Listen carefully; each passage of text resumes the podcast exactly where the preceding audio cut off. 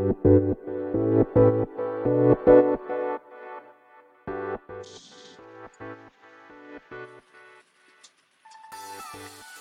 い、始まりました。本を読んでは、独り言ラジオ。私、変な髪型をしたポンコツ薬剤師こと町田和俊でございます。はい。というわけでですね、今日も読んだんだか読んでいないんだか、積んだんだか積んでいないんだか、といった本たちの中からですね、一冊紹介して、ゆるーりと語っていきたいと思います。本日お届けいたします本は、渡り鳥たちが語る科学夜話。こちら、全拓樹作。こちら株式会社朝日出版社から2023年2月10日初版第一釣り発行となっております。はい。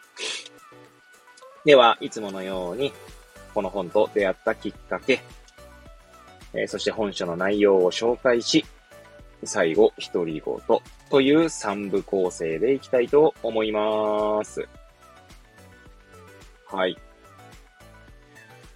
こちらの本はですね、大槌町立図書館で借り借りてきたばかりの本でございます。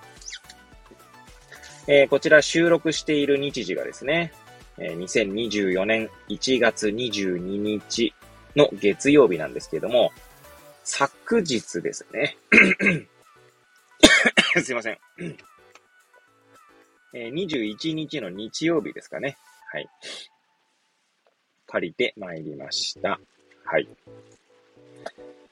えー、これ新刊本コーナーにあったんですね。はい。で、えー、まあタイトルがですね、渡り鳥と、まあタイトルがじゃない、タイトルにですね、渡り鳥とあるので、まあ、娘の影響でですね、まあ鳥に興味津々な私としましては、ちょっと借りてみたいなと思って手に取った次第でございます。はい。先ほど紹介し忘れましたが、こちら、渡り鳥たちが語る科学夜話にはですね、サブタイトルがあります。不在の月とブラックホール、魔物の心臓から最初の死までの物語と。なかなかエモい感じの サブタイトルですね。この科学夜話シリーズっていうのは他にもあるんですね。と言ってもこれに、え、2023年だから去年の2月に初版ですので、まだそんなにこのシリーズは2冊目なのかな？はい。なかなか面白そうな、はい、シリーズだなと思いました。はい。では、こちらですね。帯がですね、保管されておりますので、帯の文言を紹介したいと思います。はい。えー、渡り鳥たちが語る科学夜話。えー、ということで、タイトルか、これ えー、そうですね。じゃタイトルじゃないとこ行きましょう。はい。科学が照らすものは、この世界に降り注ぐ美しい奇跡なのだ。物理学者が紡ぐ21世紀の千夜一夜物語とあります。えー、っと、帯はこれその背拍子側の帯の 帯2のだって帯の文言ですね。はい。えー、読み、読み上げたいと思います。真夜中の科学講座第2幕の始まりです。月の表側にだけある海。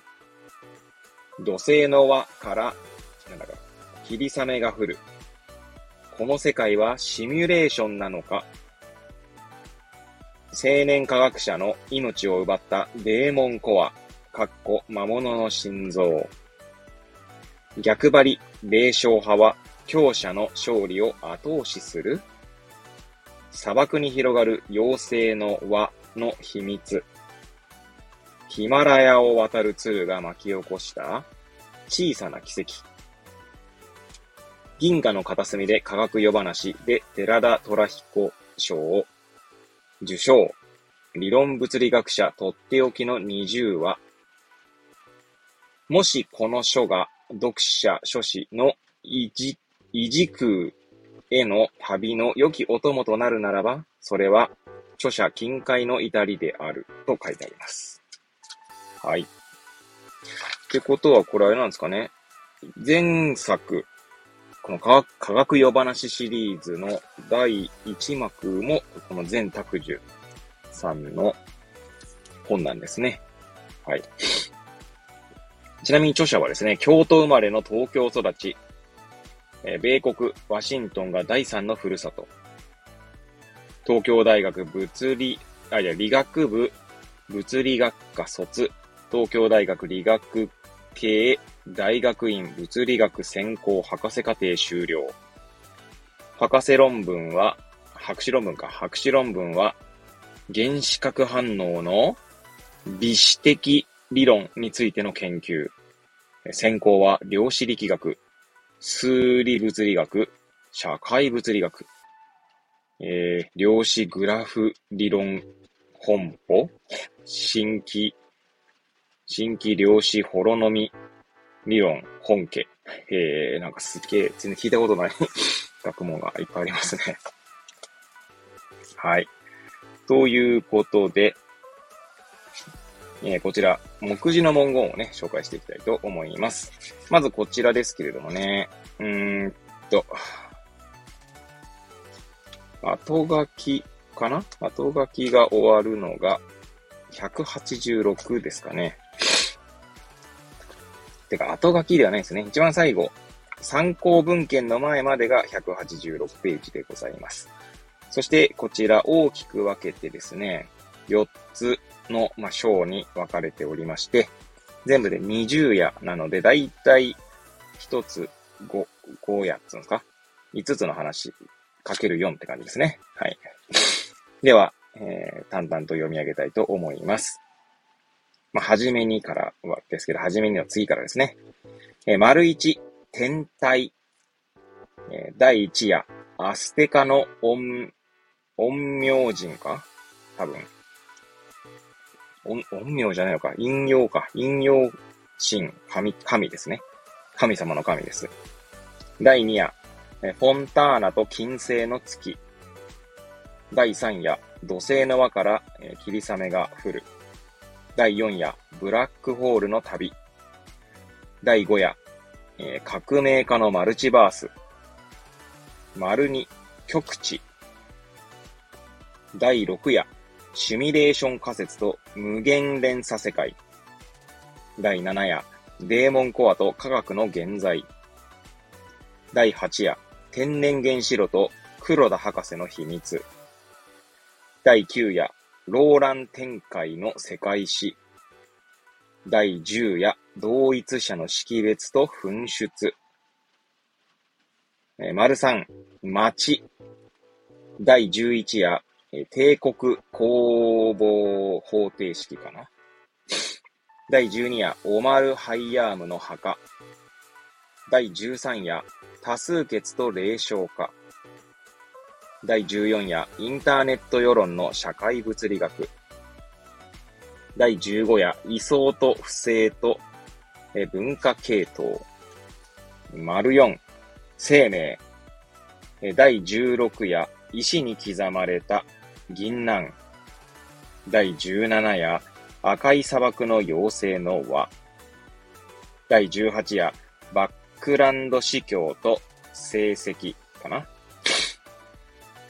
第19夜、メンデルと、すいません、読めないですね。と、なんちゃらと、フィッシャー統計学。第20夜、インドの鶴の神秘とあります。そして今パラパラとめくっているんですけど、すいません。ちょっとなんか、鼻と喉がですね、ちょっといまいちなんですよね、調子がね。ところどころにですね、フランツ・カフカの、なんだこれ多分どっかからこう作品から引っ張ってきた文言なんでしょうかね。が書かれていますね。なんでちょっとそれも読み上げたいと思いますので、まず、はじめにの前にはこんな文言がありますね。書物とは、人の内なる凍った海を割るための斧なのだ。フランツ・カフカ。丸一天体のところにはですね、こんな文言があります。宇宙には限りなく多くの希望がある。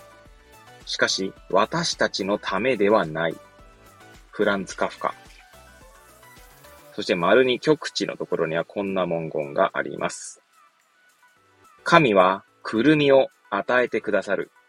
しかし、それを割ってはくださらない。フランツ・カフカ。丸三、町ですね。こちらには、どうして人間はただの血の詰まった袋ではないのか。フランツ・カフカ。最後、生命ですね。これは鳥かごかな鳥かごが鳥を探しに出かけていった。えー、多分鳥かごでいいんだと思うんだけどな。ウーロン茶のウーロンって書いてあるんですよね。違うのかなすいません。その漢字弱すぎ問題がありますね。はい。フランツ・カフカです。はい。では、まあ、最後、独り言ですけれどもね。いや、なんか、この渡り鳥たちが語るって書いてあるので、鳥の本なのかなと思って読んで、読んでみた、読んでみたというか、この、なんて言うんですか？目次の文言とかを見るとですね、渡り鳥っていうのはあれなのかな？本当の鳥ではないのかな？まあもちろん鶴っていうのがね、出てきましたけどね。なんかパラパラとめくっていると、なんかそんなに鳥の、鳥というものが書いてあるわけでもないって感じですね。なかなか面白いですね。まあ、科学夜話ということで、まあ、最後のね、インドの鶴の神秘には、まあ、鶴ですね。が描かれていますけれどもね。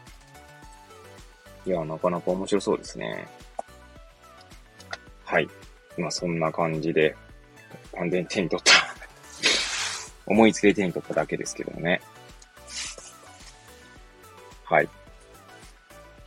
どうですかね。この、なんて言うんだろう。本をですね、手に取ってタイトルと中身がなんか合わないっていうか、合わないっていうか、タイトルから想像していった中身と実際の中身が合わないっていう経験は皆さんどうですか？されますかね？まあ、これまだね、読んでないんですけど、まあ、多分、完全に私はですね、タイトルから渡り鳥の本だと思って借りたんですが、まあそういうわけではないって感じなので、ちょっと若干この、なんだろうな、うんとギャップを感じておりますが、では、それは、でもですね、それはそれで面白そうだなっていう感じでございます。まあなんかこう、タイトルと中身っていう意味で言うと、まあ、なんかこう、同じような関係の構図にあるものって、何がありますかね？急に何を言い出したんだって話ですが、まあ思いつきですけど、見た目と中身とかもね、違ったりしますよね。まあ人は見た目が9割だとか、人は見た目が何割だとかっていう本ありますけれども、見た目でもちろんわかる面もありますけど、見た目だけでわからないことって結構ありますよね。だからすごい感じな良さそうな人が実は全然そんなことないってこともあるでしょうし、まあそういう意味で言うとですね、まあ本だけでなくて、まあありとあらゆるものは意外と見た目、いや外、外向きの顔っていうか、建物とかも、でためっちゃ外、外から見た建物がめっちゃいい感じだったとしてもですね、中がめっちゃ散らかってたら多分印象違うと思うんですよね。まあ逆もしかりで、めっちゃ外が古そう、め、まあ、外から見ると古そうでですね、汚らしそうな感じがあったとしても、中がめっちゃ、ね、えー、インテリアがめっちゃ良いってこともあるかもしれないですし、あるいは、まあ、料理なんかで言えば、見た目がめっちゃ美味しそうじゃなくても美味しいってこともあり、あるかもしれないですし、まあまあ逆もしかりですよね。意外と見た目と中身のギャップまあ見た目に転じましたけども、まあ、タイトルと中身のギャップみたいなものって、そのギャップを楽しめるかどうかっていう気もしないでもないですね、なんかね。はい。そんなことを感じましたけども、完全に思いつけたらね、ただ淡々と語っているだけですので、全然本書の内容とは関係ない感じですが、はい。まあまあ、それが私の番組だということで、まあ今日はここら辺で、えー、終わりたいと思います。はい。ちょっとですね、鼻水やら、まあ、えー、喉がね、痒くてちょっと、なんかね、風邪っぽい感じなんですけれども、はい。これでも良くなっているんですけどもね、はい。ということもあって、ここら辺で終わりたいと思います。はい。本日は、渡り鳥たちが語る科学夜話という本をお届けいたしました。くだらない私の番組ではございますが、また遊びに来ていただけると嬉しゅうございます。そしてそして、えー、概要欄にですね、リンクも貼っておりますけれども、ノートの方にですね、毎日、まあ、記事というか、まあ、日記というか、まあ、エッセイというか、まあ、投稿しております。はい。えー、本を読んでは独り言ノートということで投稿しておりますので、お時間おありの方はそちらにも遊びに来ていただけると嬉しゅうございます。それではまた次回お会いいたしましょう。ごきげんよう。